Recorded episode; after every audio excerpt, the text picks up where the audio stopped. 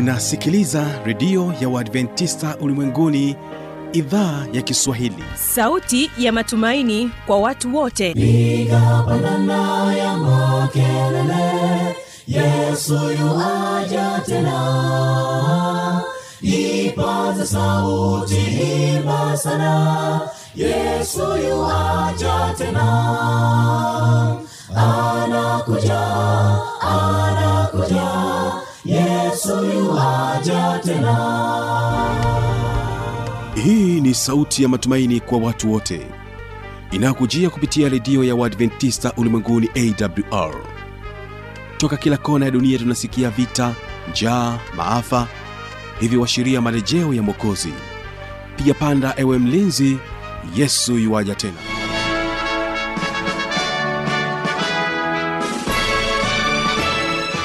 ni matumaini yangu hujambo na unaendelea kutegea sikio idhaa ya kiswahili inayopatikana katika masafa mafupi ya mita bendi 16 lakini pia unaweza ukatupata kupitia tovuti ya wwwawrrg ni kukaribisha tena katika matangazo yetu. Mimi jina langu ni tanda lakini pia unaweza ukasikiliza matangazo yetu kupitia redio wa shirika rock fm kutoka jijini mbeya pamoja na monix redio kutoka jijini dar es salaam karibu tena katika kipindi kizuri cha muziki na wanamuziki pamoja na kipindi cha maneno yaltayo faraja. Na hiki ni kipindi cha muziki na wanamuziki. Ungana nami mjoli wako mtangazaji wako fanolitanda kuweza kusikiliza historia ya wimbo unaosema kwamba cha kutumaini sina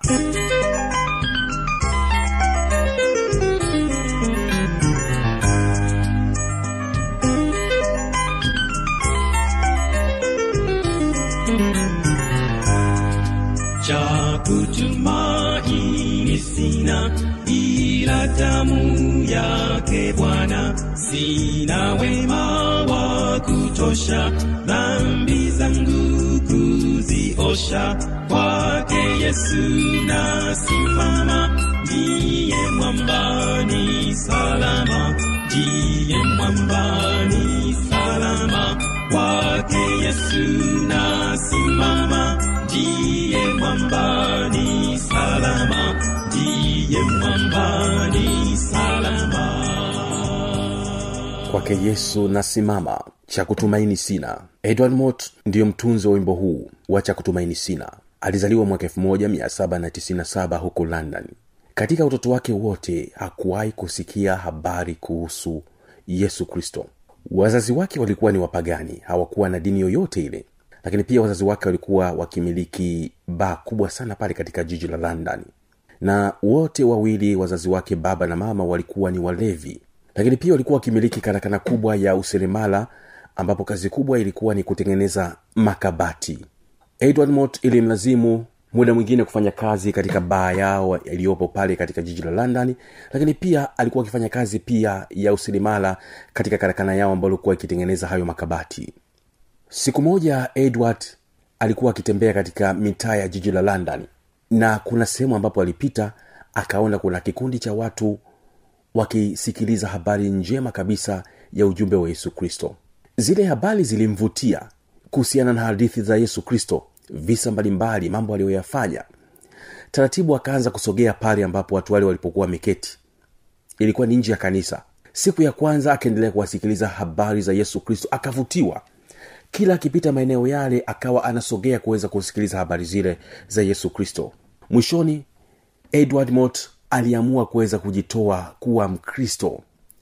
Na alipoamua kujitoa kuwa mkristo ili mlazimu kuweza kuachana sasa na maswala ya baa kwenda kule kuhudumia mambo ya baa yale kunywa pombe akaachana hayo mambo sasa akajikita zaidi katika swala zima la utengenezaji wa makabati na maswala hayo mengine ya usenemala siku zikazidi kuendelea edward mot akawa mkristo. Baadaye akaamua kuweza kufungua sasa ofisi yake maalum akatoka pale kwa baba yake na akaamua ofisi yake maalum au karakana yake maalum katika swala zima la useremala siku moja edward alipokuwa akitembea mawazo yakamjia. Akawa anawaza kuhusiana na swala zima la uokovu akawa anawaza kuhusiana na swala zima la neema. Hakuishia hapo tu. Akawa anatafakari kuhusiana na swala zima la haki kwa imani. Ni kwa jinsi gani tumeweza kupata uokovu alafu mawazoni mwake likamjia neno moja tu ambalo likuwa likisema ya kwamba kwake yesu nasimama baada ya kumjia hilo neno kwake yesu nasimama edward mot akaandika ushairi. Alikuwa ni mzuri sana katika upande ule wa kuandika mashairi na akaandika mashairi na akaanza na koras ambayo alikuwa akisema ya kwamba kwake yesu nasimama ndiye mwamba ni salama ndiye mwamba ni salama. Baada ya kumaliza akaanza kuandika beti la kwanza la wimbo huu unasema kwamba cha kutumaini sina. Hapa alikuwa ni anaandika mashairi na alikuwa ni mzuri sana kwenye upande ule wa kuandika mashairi akaandika shairi lake la kwanza ambalo anasema kwamba cha kutumaini sina ila damu yake yesu. Sina wema wa kutosha dhambi zangu kuziosha. Njia yangu iwe ndefu yeye hunipa uokovu mawimbi akinipiga nguvu ndiyo nanga. Akaendelea kuandika pia hata beti la tatu la ushahiri akisema kwamba nikiitwa hukumuni rohoni nina amani. Nikivikwa haki yake sina hofu mbele zake kwa jinsi alivyokuwa akitafakari uokovu kwa jinsi alivyokuwa akitafakari neema ya yesu kristo akamaliza kuweza kuandika ushairi wake edward akakunja kikaratasi chake akakiweka sehemu nzuri kabisa. Ilikuwa ni jioni moja sasa ambapo edward aliweza kupanga kuweza kumtembelea mama mmoja ambaye alikuwa ni mgonjwa. Na katika ile familia ambayo edward aliitembelea walikuwa na kawaida ya kusali na kumtukuza mungu kwa nyimbo mbalimbali kabla ya kuweza kumwombea mgonjwa wao edward alifika pale aliungana nao katika kuweza kuomba lakini baada ya kuomba ili familia wakasema angalau tuweze kuimba wimbo mmoja wa shukrani. Tumshukuru mungu wa mbinguni kwa kuendelea kumpatia afya njema yule mgonjwa. Edward akasema ya kwamba um, tafadhali nina wimbo wangu hapa kama tunaweza tukajumuika pamoja kuweza kuimba. Akatoa yale mashairi na akatoa wimbo ambao unasema kwamba cha kutumaini sina ila damu yake yesu. Akawafundisha akasema kama tunaweza tukaimba pamoja basi wakajumuika pamoja kuimba wimbo hule baada ya kumwombea yule mgonjwa. Na ingawa wimbo ule ulikuwa haujakaa vizuri sana lakini waliimba hivyo hivyo siku ile na familia ile waliupenda ule wimbo. Wakasema oh, wow! Ni wimbo mzuri kabisa ambao unaweza ukatupatia matumaini ya kwamba hakuna mtu mwingine ambayo tunaweza tukamtegemea hakuna nguvu nyingine ambayo tunaweza tukaipata ila ni kwa yesu kristo pekee ndiye anaweza akatupatia nguvu. Lakini baadaye baada ya muda kuendelea alipatikana mtaalam mmoja wa muziki ambaye alikuwa alijulikana kwa jina la william bradbar. William bradbar alichukua yale mashairi ya edward na akayatengenezea muziki sasa mzuri kabisa ambao uh, tunawimba siku hii ya leo ya kwamba cha kutumaini sina ila damu yake yesu sina wema wa kutosha dhambi zangu kuziosha. Yeye edward alikuwa ameanza wimbo wake shairi lake lilikuwa linaanza na chorus ya kwamba kwake yesu nasimama ndiye mwamba ni salama ndiye mwamba ni salama. Lakini sasa um, edward alitengeneza muziki sasa akaanza na beti la kwanza kwa wimbo mzuri kabisa na mtamu. Cha kutumaini sina ila damu yake yesu. Sina wema wa kutosha dhambi zangu kuziosha akatengeneza beti la kwanza wimbo mzuri kabisa na akaitengeneza ile korasi ikawa inaimbwa vizuri kabisa kwa mziki mtamu wa kuvutia. Na leo ni wimbo mzuri kabisa ambao tunaimba. Hakika hatuwezi kujiokoa sisi wenyewe. Ni yesu kristo amezungumzia hapa swala la wokovu amezungumzia swala la neema amezungumzia pia swala la haki kwa imani. Yesu ndiye mwamba ni salama. Leo hii tunaimba wimbo mzuri kabisa ambao unatuelekeza katika swala zima la neema na wokovu. Cha kutumaini sina ila damu yake yesu cha kutumaini sina ila damu yake Bwana, sina wema wa kutosha dhambi zangu kuziosha. Kwake Yesu nasimama, ndiye mwambani salama, ndiye mwambani salama. Kwake Yesu nasimama, ndiye mwambani salama, ndiye mwambani salama. Njia yangu iwe yeye hunipa wokovu. Mawimbi yakinipiga, nguvu zake nanga kwake Yesu nasimama, ndiye mwambani salama, ndiye mwambani salama, kwake Yesu nasimama, ndiye mwambani salama, ndiye mwambani salama.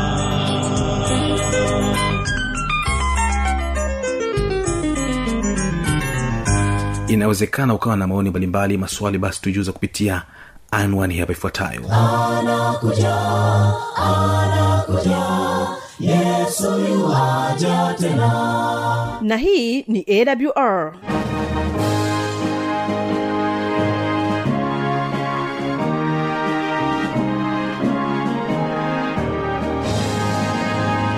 redio adventista ulimwenguni awr sanduku la posta 172 morogoro tanzania. Anwani ya barua pepe ni kiswahili at awr org. Namba ya mawasiliano simu ya kiganjani 653 570814 na pia unaweza kuwasiliana nasi na idhaa ya maasai kwa nambari 769 986355 ukiwa nje ya tanzania kumbuka kuanza na namba kiunganishi alama ya kujumlisha 255 unaweza kutoa maoni yako kwa njia ya facebook kwa jina la awr tanzania.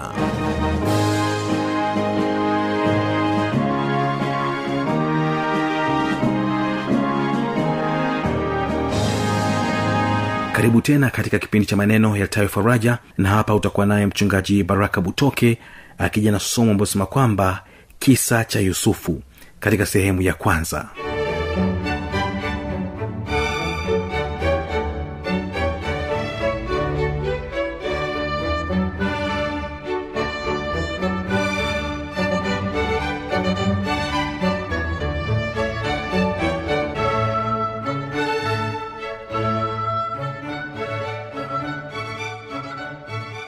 Kisa cha yusufu ni kisa changu kwa sababu kisa hiki kinaongelea uhalisia kamili wa maisha ya mwanadamu katika dunia iliyoanguka na dhambi. Kijana huyu akiwa na umri wa miaka kumi na saba tu tayari mahusiano yake na ndugu zake yalikuwa yamekwisha haribika na chuki kali sana ilikuwa imepandikizwa ndani ya ndugu zake dhidi yake. Ndugu zake hawamchukii kwa sababu ya uovu au ubaya aliyowatendea ndugu zake hawamchukii kwa sababu ya dhambi au maneno aliyoyasema lakini ndugu zake wanamchukia kwa sababu tu alipendwa na baba yake kuliko wengine wote. Kijana huyu hakujaza fomu baada ya kuzaliwa ya kumfanya baba yake ampende zaidi. Wala hakuna chochote cha maana au cha ziada alichokifanya kumfanya baba yake ampende zaidi. Lakini yusufu anaishi katika dunia ambayo watu wanaweza wakakuchukia pasipo sababu maalum. Kisa cha yusufu ni kisa changu.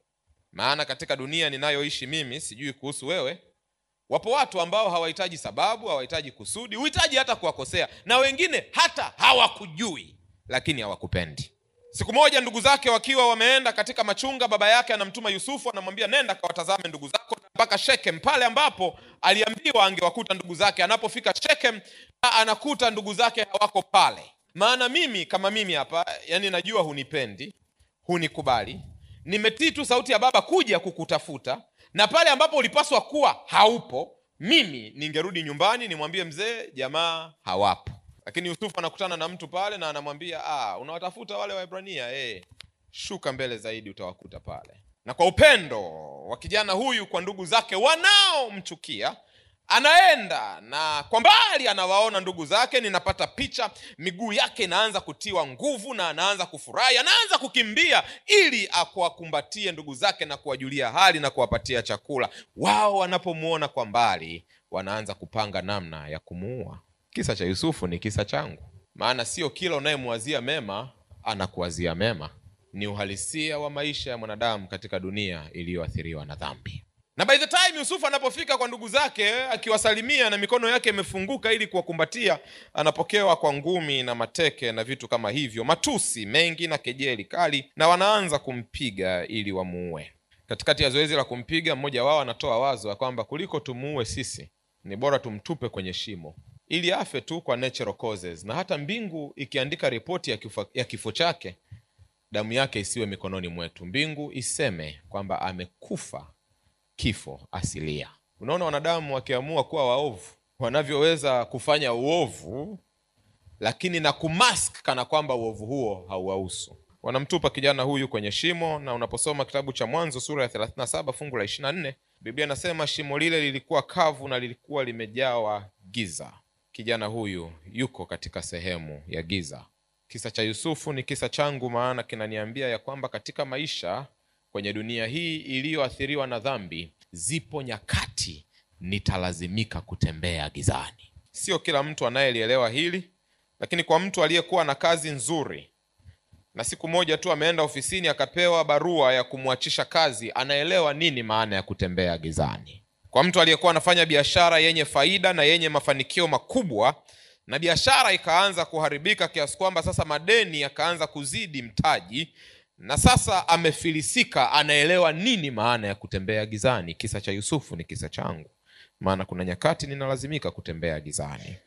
Kwa mzazi aliyekuwa na mtoto au watoto wazuri wenye heshima wenye kutii wanaopenda mambo ya mungu wanawahi vyama vya adventure pathfinder e, kwenye program za watoto kanisani wamo uniform zote walishonewa makambi ya vijana walienda na kwa kweli mafungu walikalili nyimbo waliimba lakini leo watoto hawa wamegeuka ni walevi wanakunywa pombe ni wavutaji bangi wavutaji sigara na wanakuja kanisani kwenye matukio maalum. Mzazi huyo anaelewa nini maana ya kutembea gizani maana akitazama future ya watoto wake haoni chochote isipokuwa giza. Kisa cha yusufu ni kisa changu. Kwa ndoa isiyo na furaha biashara inayokufa. Mwanamke kwenye ndoa ambaye bado hajapakata mtoto wake binti anayetamani kuolewa na jua linazama. Watu hawa wanaelewa nini maana ya kutembea gizani? Kisa cha yusufu ni kisa changu. Baada ya muda mfupi yusufu akiwa hapo kwenye shimo anaona kamba imeshuka na ndugu zake wanamwambia shika kamba tukutoe. Na yusufu anacheka anafurahi anasema ah, it was a joke. Kumbe walikuwa wananitania mi nilizani wako serious. Na na furaha yake ni kubwa wanapomvuta kumtoa shimoni. Lakini anapofika juu ya ardhi anawakuta ndugu zake wanahesabu vipande vya fedha. Maana tayari wamekwisha muuza kwenye kundi la wamidian wanaofanya biashara. Na yusufu sasa anabebwa kama mtumwa aliyeuzwa na ndugu zake. Kisa cha yusufu wapendwa ni kisa changu. Kwa sababu wanaokusaliti na kukuumiza sio lazima wawe mbali na wewe na miaka ya tisini na mwishoni hapo kuna mwimbaji mmoja anaitwa Mr. Nice alisema kikulacho. Sasa usiniulize pasta ulijuaje huo wimbo? Nikiwa kwenye basi naenda kwenye makambi. Nilisikia wanaupiga. Ameuzwa na ndugu zake wa kuzaliwa pamoja naye. Pata picha miaka kumi na saba. Anatazama nyuma ndugu zake wanahesabu vipande vya fedha. Yeye anaenda na kundi la wanaume. Hawajui hawamjui. Hajui lugha wanayoiongea hajui nchi anayoienda hajui mila desturi za huko anakoenda. Hata huko maisha yakoje hajui. Miaka kumi na saba ameuzwa na ndugu zake. Na ninaposoma katika biblia yangu mwanzo sura ya 39 biblia yangu inaniambia ya kwamba hawa wamidian wanamfikisha yusufu misri na wanamuuza kuwa mtumwa nyumbani mwa potifa. Lakini mwanzo sura ya 39 na fungu la pili inaniambia ya kwamba lakini mungu alikuwa pamoja na yusufu huko misri. Kisa cha yusufu ni kisa changu. Maana kinaniambia ya kwamba mimi sitembei peke yangu. Siku zote mungu yuko pamoja nami. Niwe kwenye shida niwe kwenye furaha. Mambo yakiwa mazuri mambo yakiwa mabaya mungu yuko pamoja nami. Kijana ni mtumwa lakini mungu amekubali kwenda naye utumwani. Na kwa kuwa mungu yuko pamoja na yusufu mambo yanamnyookea yusufu kijana anaanza kupanda vyeo baada ya vyeo. Mpaka siku moja potifa anamwambia ninakiri ya kwamba unaweza kuiendesha nyumba yangu vizuri kuliko wengine wote. Na kwa hiyo basi ninaweka vyote chini yako isipokuwa mke wangu. Na position hii it's a position of power. It's a position of authority.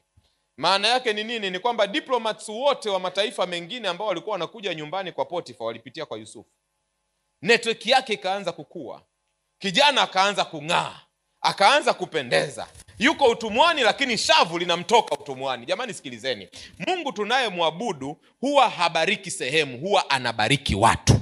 Kwa hiyo baraka za mungu zipo popote nilipo na ndio maana kitabu cha yoshua kinaniambia ya kwamba popote mguu wangu utakapokanyaga hapo ndio panakuwa mahali pangu na baraka za mungu ziko hapo. Na ndio maana nakuambie mpendwa usitishwe uwe mijini uwe vijijini. Bwana anamimina baraka juu ya watu wake. Kijana anaanza kung'aa. God can bless people in strange places. Na mambo yanamnyookea yuko safi anang'aa kiasi kwamba mama potifa anamuona kwamba anang'aa. Na mama huyu siku moja anatoa pendekezo kwa nini sasa wewe yusufu unajua huyu potifa naye yuko bize na masafari shughuli za kitaifa unajua kuna baridi huku misri tunafanyaje sasa? Yusufu anakataa anakataa kuingia katika jaribu la kutembea na mama huyu. Sheria ya wamisri ni kwamba mtumwa anafanya kila anachoagizwa na bwana wake kwa hiyo yusufu alikuwa na kichaka kizuri sana cha kujificha. Maana kinyume cha kufuata maelekezo ni kifo. Si hata mungu hilo angelielewa au? asingeelewa maana naona kama vile maisha ya yusufu ni ya muhimu kuliko kitendo cha lakini yusufu anachagua kuwa mwaminifu kwa mungu wake. Na kama matokeo ya uaminifu wa yusufu kwa mungu wake kijana huyu anasingiziwa kesi ya ubakaji na anatupwa anatupwa gerezani. Kisa cha yusufu ni kisa changu maana kinaniambia katika maisha haya kwenye dunia iliyoathiriwa na dhambi kuna siku nzuri na kuna siku mbaya. Kuna siku za kupanda na kuna siku za kushuka. Kuna siku za kucheka na kuna siku za kulia. Kuna siku ya kuzaliwa na kuna siku ya kufa. Huo ndio uhalisia wa maisha ya mwanadamu katika dunia iliyoathiriwa na dhambi. Lakini habari njema ni hii hapa na inapatikana pale kwenye mwanzo sura ya 39 na fungu la 21 biblia inasema lakini mungu ha lakini mungu alikuwa pamoja na yusufu gerezani. Mungu anakubali kufanywa mfungwa na anakubali kuishi kwenye kwenye korido za gereza ili mradi yuko pamoja na mtu wake daudi akiyatafakari haya ndio anajiuliza baadaye niende wapi nijifiche na uso wa huyu mungu? Maana nikipanda milimani huko juu yupo. Lakini hata nikitandika kitanda changu kuzimu mungu yuko huko pia. Hakuna ninapoenda na nisiwepo kwenye uwepo wa mungu wangu. Yesu akiwaacha wanafunzi akawaambia tazama nitakuwa pamoja nanyi hata ukamilifu wa dahari. I am never alone. Never alone.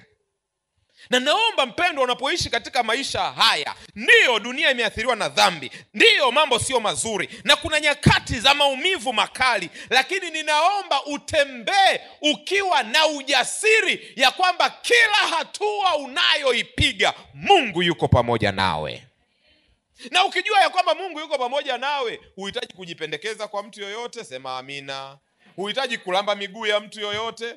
Yaani ukijua mungu yuko pamoja nawe you are free. Na ndio maana biblia inasema mwana wa mungu akikuweka huru unakuwa huru kwa sababu yuko pamoja na uhuru wako sio pesa uhuru wako sio nguvu uhuru wako haupo katika cheo uhuru wako upo katika uhakika wa kwamba mungu yuko pamoja nami ukijua mungu yuko pamoja nami nawe wachawi hawawezi kukutisha.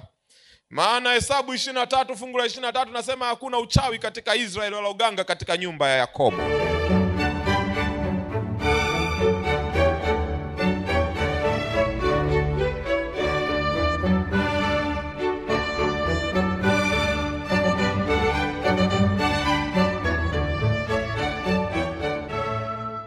Mimi ni fanuel tanda ninakutakia baraka za bwana. Ninakushukuru sana kwa kutenga muda wako kuendelea kutegea sikio idhaa ya kiswahili ya redio ya uadventista ulimwenguni